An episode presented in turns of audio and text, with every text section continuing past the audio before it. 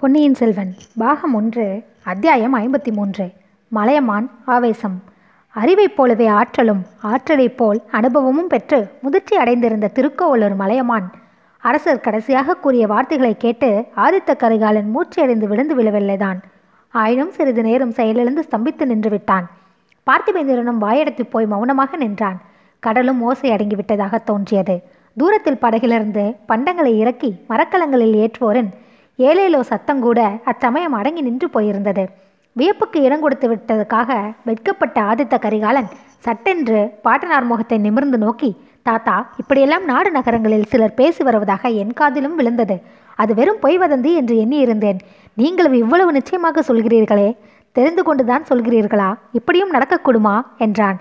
ஏன் நடக்க முடியாது? உன் பாட்டனாருக்கு முன்னால் உன் பெரிய பாட்டனார் கண்டராதித்த தேவர் தானே சோழ நாட்டை ஆண்டார். அவருடைய குமாரனுக்கு உங்களை காட்டிலும் அதிக உரிமை இந்த ராஜ்யத்தில் உண்டல்லவா? என்றார் மலையமான் மிலாடுடையார். இல்லவே இல்லை. அந்த முழு அசடன் நாலு வார்த்தை பேசத் தெரியாதவன் கையில் வாளெடுத்து அறியாதவன் பெண்ணாய் பிறக்க தவறி ஆணாக பிறந்தவன். அவனுக்கு இந்த ராஜ்யம் உரிமையா? பால்மனம் மாறாத பன்னிரெண்டாம் பிராயத்தில் போர்க்களம் புகுந்தவர் வீரபாண்டியன் தலை கொண்ட சிங்கம் தோல்வி என்பதையே அறியாத வீராதி வீரர் ஆறுத்தகரிகாலனுக்கு உரிமையா? ஐயா மிலாடுடையாரே வயதாகிவிட்டதால் தங்களுடைய அறிவு கூட மலங்கிவிட்டதா என்று சீறினான் பார்த்திபேந்திரன். அவனை கரிகாலன் அதட்டி அடக்கிவிட்டு தாத்தா எனக்கு இந்த ராஜ்யம் ஒரு பொருட்டல்ல. வேண்டுமானால் என் கைவாளன் உதவி கொண்டு இதை போன்ற பத்தி ராஜ்யத்தை ஸ்தாபித்துக் கொள்வேன். ஆனால் இதில் நியாயம் எப்படி? முதலிலேயே மதிராந்தகனுக்குத்தான் ராஜ்யம் என்று சொல்லியிருந்தால் நான் குறுக்கே நின்றிருக்க மாட்டேன். நாடு அறிய நகரம் அறிய மக்கள் எல்லோரும் அறிய எனக்கு தான் அரசுரிமை என்று இளவரசு பட்டாபிஷேகம் செய்துவிட்டு இப்போது எப்படி மாறலாம்? உங்களுக்கு இது சம்மதமாய் இருக்கிறதா? என்று கேட்டான். எனக்கு சம்மதமாய் இல்லை. ஒரு நாளும் நான் சம்மதிக்கப் போவதும் இல்லை. நீ சம்மதித்து ராஜ்யத்தை மதுராந்தகனுக்கு கொடுப்பதாக சொன்னால் முதலில் உன்னை இந்த வாளால் கண்டதுண்டமாய் வெட்டி போடுவேன். பிறகு உன்னை பத்து மாதம் சுமந்து பெற்ற உன் தாயை வெட்டி போடுவேன். பிறகு உன் தாயை பெற்றவனாகிய நானும் என் கையினாலேயே வெட்டி கொண்டு சாவேன். என் உடம்பில் உயிர் இருக்கும் வரை இந்த சோழ ராஜ்யம் உன்னை விட்டு போக விடேன் என்று அந்த வயோதிகர் கர்ஜித்த போது அவருடைய மங்கிய கண்களில் மின்னொளி வீசியது. உணர்ச்சி ஆவசத்தில் தளர்ந்து போயிருந்த அவர் உடம்பெல்லாம் நடுங்கியது. பார்த்திபே பார்த்திபேந்திரன் அப்படி சொல்லுங்கள் தாத்தா அப்படி சொல்லுங்கள் என்று கூவிக்கொண்டே ஓடி வந்து மலையமானை தழுவிக்கொண்டான். அவனுடைய கண்களில் கண்ணீர் பெருகிற்று. கரிகாலனும் சற்று நேரம் ஆழ்கடலை நோக்கியவாறு இருந்தான். பிறகு பாட்டனாரை பார்த்து தாத்தா உடனே படை திரட்டி கொண்டு தஞ்சைக்கு புறப்படுவோம். பழுவேட்டரையர்களையும் மற்றும் அவர்களை சேர்ந்த மலவரையர் சம்புவரையர் முத்தரையர் முனையரையர் எல்லோரையும் ஒரே அடியாக ஒழித்துவிட்டு தஞ்சை கோட்டையை பிடிப்போம். மதுராந்தகனை சிறையில் அடைப்போம். சக்கரவர்த்தியை விடுதலை செய்வோம். தங்களுடைய ஆசை எங்களுக்கு இருந்தால் போதும். நானும் பார்த்திபேந்திரனும் சேர்ந்தால் எங்களை வெல்லக்கூடியவர்கள் இந்த பூவிலைகள் யார்? என்று பெருமுதற்றுடன் கூறினான். உங்களை போர் போரில் வெல்ல யாரும் யாரும் இல்லை உண்மைதான். ஆனால் சூழ்ச்சியும் சதியும் சேர்ந்து எடுத்தால் நீங்கள் என்ன செய்வீர்கள்?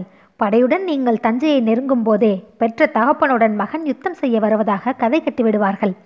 அந்த அவமானத்தை தாங்காமல் சக்கரவர்த்தி உயிரை விட்டு விடுவார் என்று சொல்லிவிடுவார்கள் அதை நம்புகிற ஜனங்களும் இருக்கக்கூடும் அல்லவா? அந்த நிலைமையில் நீதான் என்ன செய்வாய் குழந்தை? உன்மனமும் தளர்ச்சி அடைந்துவிடும். பெற்ற தகப்பனோடு யுத்தம் செய்ய வந்தவன் என்ற பழிச்சொல்லை உன்னால் தாங்க முடியுமா? ஆதித்த கரிகாலன் தன் செவிகளை பொத்திக்கொண்டு சிவசிவா கேட்க சகிக்கவில்லை என்றான். அதனால்தான் முதலிலேயே நான் சொன்னேன் பெரிய அபாயம் நம்மை சூழ்ந்திருக்கிறது என்று. உபாயம் என்ன தாத்தா? உபாயம் என்ன? முதலில் இலங்கைக்கு நம்பிக்கையான ஆள் ஒருவனை அனுப்ப வேண்டும். அனுப்பி அருள்மொழியை அழைத்து வர செய்ய வேண்டும்.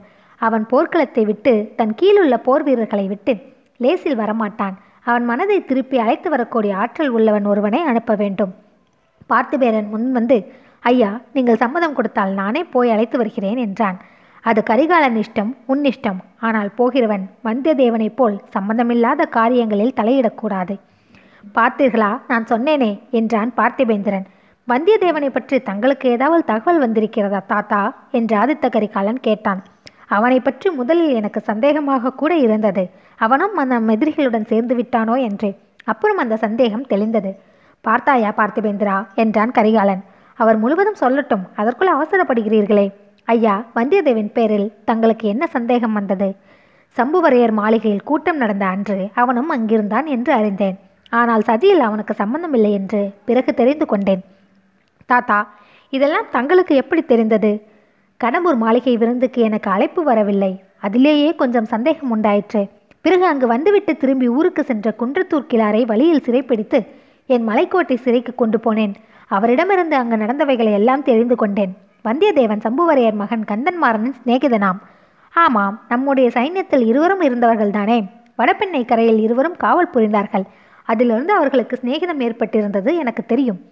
எப்படியோ வந்தியத்தேவன் அன்றைக்கு அம்மாளிகையில் இருந்தான். அவன் சதியில் சம்பந்தப்பட்டானா இல்லை இல்லையா என்பதை தெரிந்து கொள்ள முடியாமல் இருந்தது. பிறகு அதற்கு ஒரு வழி கிடைத்தது. தஞ்சை கேட்ட கோட்டைக்குள் கந்தன்மாறனுடைய முதுகில் வந்தியத்தேவன் குத்திவிட்டு தப்பித்து சென்று விட்டான் என்று தெரிந்ததும் தாத்தா இதை ஒரு நாளும் நான் நம்ப மாட்டேன். வந்தியத்தேவன் வேறு எது செய்தாலும் செய்யாவிட்டாலும் ஒருவனுடைய முதுகில் குத்தக்கூடியவன் அல்ல. அதிலும் சிநேகிதனுடைய முதுகில் குத்தக்கூடிய சண்டாளன் அல்ல. அந்த சிநேகிதன் தன் நிஜமானனுக்கு விரோதமான சதியில் ஈடுபட்டவன் என்று தெரிய வந்தால் இவனையும் அந்த சதியில் சேர்ப்பதற்கு அந்த சிநேகிதன் ஒருவேளை முயற்சி செய்திருந்தால் எப்படி இருந்தாலும் முகத்துக்கு முகம் நின்று சண்டையிட்டிருப்பானே தவிர ஒரு நாளும் முதுகில் குத்தி இருக்க மாட்டான். உன் சிநேகிதனிடம் உனக்குள்ள நம்பிக்கையை வியக்கிறேன் தம்பி. உண்மை எப்படியோ இருக்கட்டும். கந்தன்மாறனுடைய முதுகில் குத்தியதாக வந்தியத்தேவன் பேரில் பழுவேட்டையர்கள் குற்றம் சுமத்தி அவனை வேட்டையாடி வருகிறார்கள் இவ்வளவுதான் எனக்கு தெரியும். ஆகையால் வந்தியத்தேவனுக்கும் கந்தன்மாறனுக்கும் ஏதோ ஒரு விதத்தில் சண்டை வந்திருக்க வேண்டும். இதிலிருந்து அவன் உனக்கு எதிரான சதியில் சேர்ந்திருக்கவில்லை என்று நிச்சயமாகிறதல்லவா? அதற்கு இவ்வளவு தூரம் சாட்சியம் வேண்டியதில்லை. வந்தியத்தேவன் நம் விரோதிகளுடன் சேர்வது என்றால் அப்போது இந்த பூமியை தலைகீழாகிவிடும். அலைக்கடல் வறண்டு விடும் வானம் இடிந்து விழும் சூரியன் ராத்திரியில் உதிப்பான். சோழர் குலம் சர்வநாசம் அடையும் என்று ஆதித்த கரிகாலன் பரபரப்போடு கூறினான். இளவரசர் சொல்லுவரை நானும் ஒத்துக்கொள்வேன். வந்தியத்தேவன் ஒரு நாளும் நமக்கு துரோகம் செய்து எதிரிகளுடன் சேரமாட்டான். அவனிடம் நான் சொல்லும் குற்றம் ஒன்றே ஒன்றுதான். அழகான பெண்முகத்தை கண்டால் வந்தியத்தேவன் தலை கிறுகிறுத்து விடுவான். அவனுடைய மதி மயங்கிவிடும்.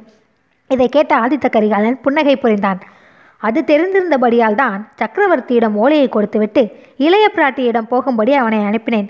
இளவரசியை ஒரு தடவை அவன் பார்த்து விட்டால் அப்புறம் தப்புவது ஏது? அவளுக்கு அடிமையாக இருக்க வேண்டியதுதானே என்றான். உடனே மலாய மலையமான் முண்டாளுடையார் ஓஹோ அப்படியா வந்தியத்தேவனுக்கு சொல்லி அனுப்பியிருக்கிறாய்? எனக்கு தெரியாமல் போயிற்றே. தஞ்சாவூரை விட்டு கிளம்பிய பிறகு வந்தியத்தேவனிடமிருந்து ஏதாவது செய்தி வந்ததா? அல்லது இளைய பிராட்டியிடமிருந்து செய்தி வந்ததா? என்றார். ஒவ்வொரு வினாடியும் எதிர்பார்த்து கொண்டிருக்கிறேன். இதுவரை ஒன்றும் வரவில்லை. அருள்மொழி இவ்விடம் வந்த பிறகு உன் சகோதரியையும் இங்கே தெரிவித்து விட வேண்டியதுதான். அப்புறம் நமக்கு ஒரு கவலையும் இல்லை. இளைய பிராட்டியிடம் எல்லா யோசனையையும் விட்டுவிட்டு அவள் சொல்கிறபடி நாம் கேட்டு நடந்து வந்தால் போதும். தாத்தா இது விஷயத்தில் வந்தியத்தேவனை காட்டிலும் தாங்கள் மோசமாய் இருக்கிறீர்களே. ஆம் கரிகாலா உன் சகோதரி இரண்டு வயது குழந்தையாய் இருந்த போதே கொடுங்கோலை கையில் பிடித்து விட்டாள். என்னையும் உன் பாட்டியையும் தாய் தகப்பனையும் தன் இஷ்டப்படி ஆட்டி வைத்தாள். இப்போதும் என் வரையில் அப்படித்தான். அவள் வைத்ததே எனக்கு சட்டம். கரிகாலா உன் சகோதரியை பற்றி சொன்னால் உனக்கு அது குறைவு என்று நினைக்காதே. உனக்கு அது பெருமையே தவிர வேறில்லை. இளைய பிராட்டி குந்தவியை போன்ற அறிவு செல்வத்தை படைத்தவர் ஆண்களிலோ பெண்களிலோ இதுவரையில் பிறந்ததில்லை. நமது முதன் மந்திரி அனிருத்த பிரம்மராயர் எப்படிப்பட்டவர் என்பது உனக்கு தெரியும் இல்லையா? அவரே இளைய பிராட்டியிடம் யோசனை கேட்பார் என்றால் வேறு என்ன சொல்ல வேண்டும்? என்று மிலாடுடையார் ஒரே பரவசமாக பேசினார். வந்தியத்தேவனிடம் அசூயை கொண்ட பார்த்திபேந்திரன் அதெல்லாம் சரிதான் யார் இல்லை? என்றார்கள். ஆனால் ஒருவேளை வந்தியத்தேவன் இளைய பிராட்டியை பார்ப்பதற்கு முன்னால் வேறு ஒரு பெண் முகத்தை பார்த்து மயங்கி இருந்தால் என்ன செய்வது? உதாரணமாக அந்த பழுவூர் இளையராணி என்கிற மோகினியை பார்த்திருந்தால்? என்றான். கடைசி வார்த்தைகளை அவன் சற்றும் தாழ்ந்த குறையை கூறியபடியால் கிழவரின் காதில் அது விழவில்லை. ஆனால் ஆதித்த கரிகாலனின் காதில் விழுந்தது. அவன் சட்டென்று திரும்பி கண்களில் தீப்பொறி பறக்க பார்த்திபேந்திரனை பார்த்தான். அந்த பார்வை பல்லவ வீரனை கதிகலங்க செய்து விட்டது. மலையமான் பாறையிலிருந்து இழந்து நின்று பார்த்திபேந்திரா நீ நாளைக்கு இலங்கைக்கு புறப்படுகிறாய் அல்லவா? வாலிபர்களாகிய உங்களுக்கு பேசுவதற்கு எவ்வளவோ இருக்கும். நான் கிழவன் மெல்ல மெல்ல அரண்மனைக்கு போய் சேர்கிறேன். நீங்கள் பேச வேண்டியதை பேசிவிட்டு சாவகாசமாக வந்து சேருங்கள் என்றார். அவர் சற்று தூரம் சென்ற பிறகு பார்த்திபேந்திரன் ஆதித்த கரிகாலனை பார்த்து அரசே என் தலைவா தங்கள் மனதில் ஏதோ ஒரு சங்கடம் குடிகொண்டிருக்கிறது. ஏதோ ஒரு வேதனை தங்கள் உள்ளத்தை அரித்து கொண்டிருக்கிறது. அது பழுவூர் இளையராணி சம்பந்தமானது என்பதை நான் அறிவேன். பெரிய பழுவேட்டரையரின் கல்யாணத்தை பற்றியோ பழுவூர் இளையராணியை பற்றியோ பேச்சு வரும்போதெல்லாம் தங்கள் தோற்றமே மாறிவிடுகிறது. தங்கள் கண்கள் சிவந்து அனலை கக்குகின்றன. எத்தனை காலம் இந்த வேதனையை தங்கள் மனதிற்குள்ளேயே வைத்துக்கொண்டு புழுங்கப் போகிறீர்கள்? என்னை தங்கள் உயிருக்கு உயிரான சிநேகிதன் என்று ஆயிரம் தடவை கூறியிருக்கிறீர்கள். அப்படிப்பட்ட சிநேகிதனிடம் தங்கள் உள்ளத்தை திறந்து காட்டக்கூடாதா? வேதனை இன்னதென்பதை எனக்கு சொல்லக்கூடாதா? பரிகாரம் ஏதாவது கண்டுபிடித்து சொல்ல எனக்கு ஒரு சந்தர்ப்பம் அளிக்கக்கூடாதா? தாங்கள் மனத்திற்குள்ளே தே வேதனைப்பட்டு புழுங்குவதை பார்த்து கொண்டு எத்தனை நாள் தான் சும்மா இருக்க முடியும்? என்று அடங்கா ஆர்வத்தோடு கூறினான். ஆதித்த கரிகாலன் ஒரு நெடிய பெருமூச்சு விட்டு நண்பா என் மனவேதனை என்றும் தீராத வேதனை. என் உயிரோடு மடிய வேண்டிய வேதனை. அதற்கு பதிகாரமே கிடையாது. ஆயினும் உன்னிடம் சொல்லக்கூடாது என்பதில்லை. இன்றிரவு சொல்கிறேன். இப்போது கிழவருடன் அரண்மனைக்கு போய் சேர்வோம். அவரை தனியாக அனுப்புவது உசிதமில்லை என்று கூறி பாறையிலிருந்து எழுந்தான்.